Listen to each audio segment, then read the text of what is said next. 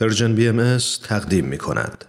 و ما این روزهای امروز با مناجاتی از حضرت عبدالبها یاد می کنیم از همه شهروندان بی خانمان و بی سرپناه ایران زمین، چانهایی که خانه‌هایشان در روستاها به دست بیرحم بی‌عدالتی، تعصب و انسان ستیزی آوار شد و چانهایی که در اثر فقر و تنگ دستی در گوشه های خیابانها و زیر پلها و در چاله ها و ویرانه های شهرها زاغ نشین شدند. یاد شما در این روزها و در همه روزها زنده و پایدار.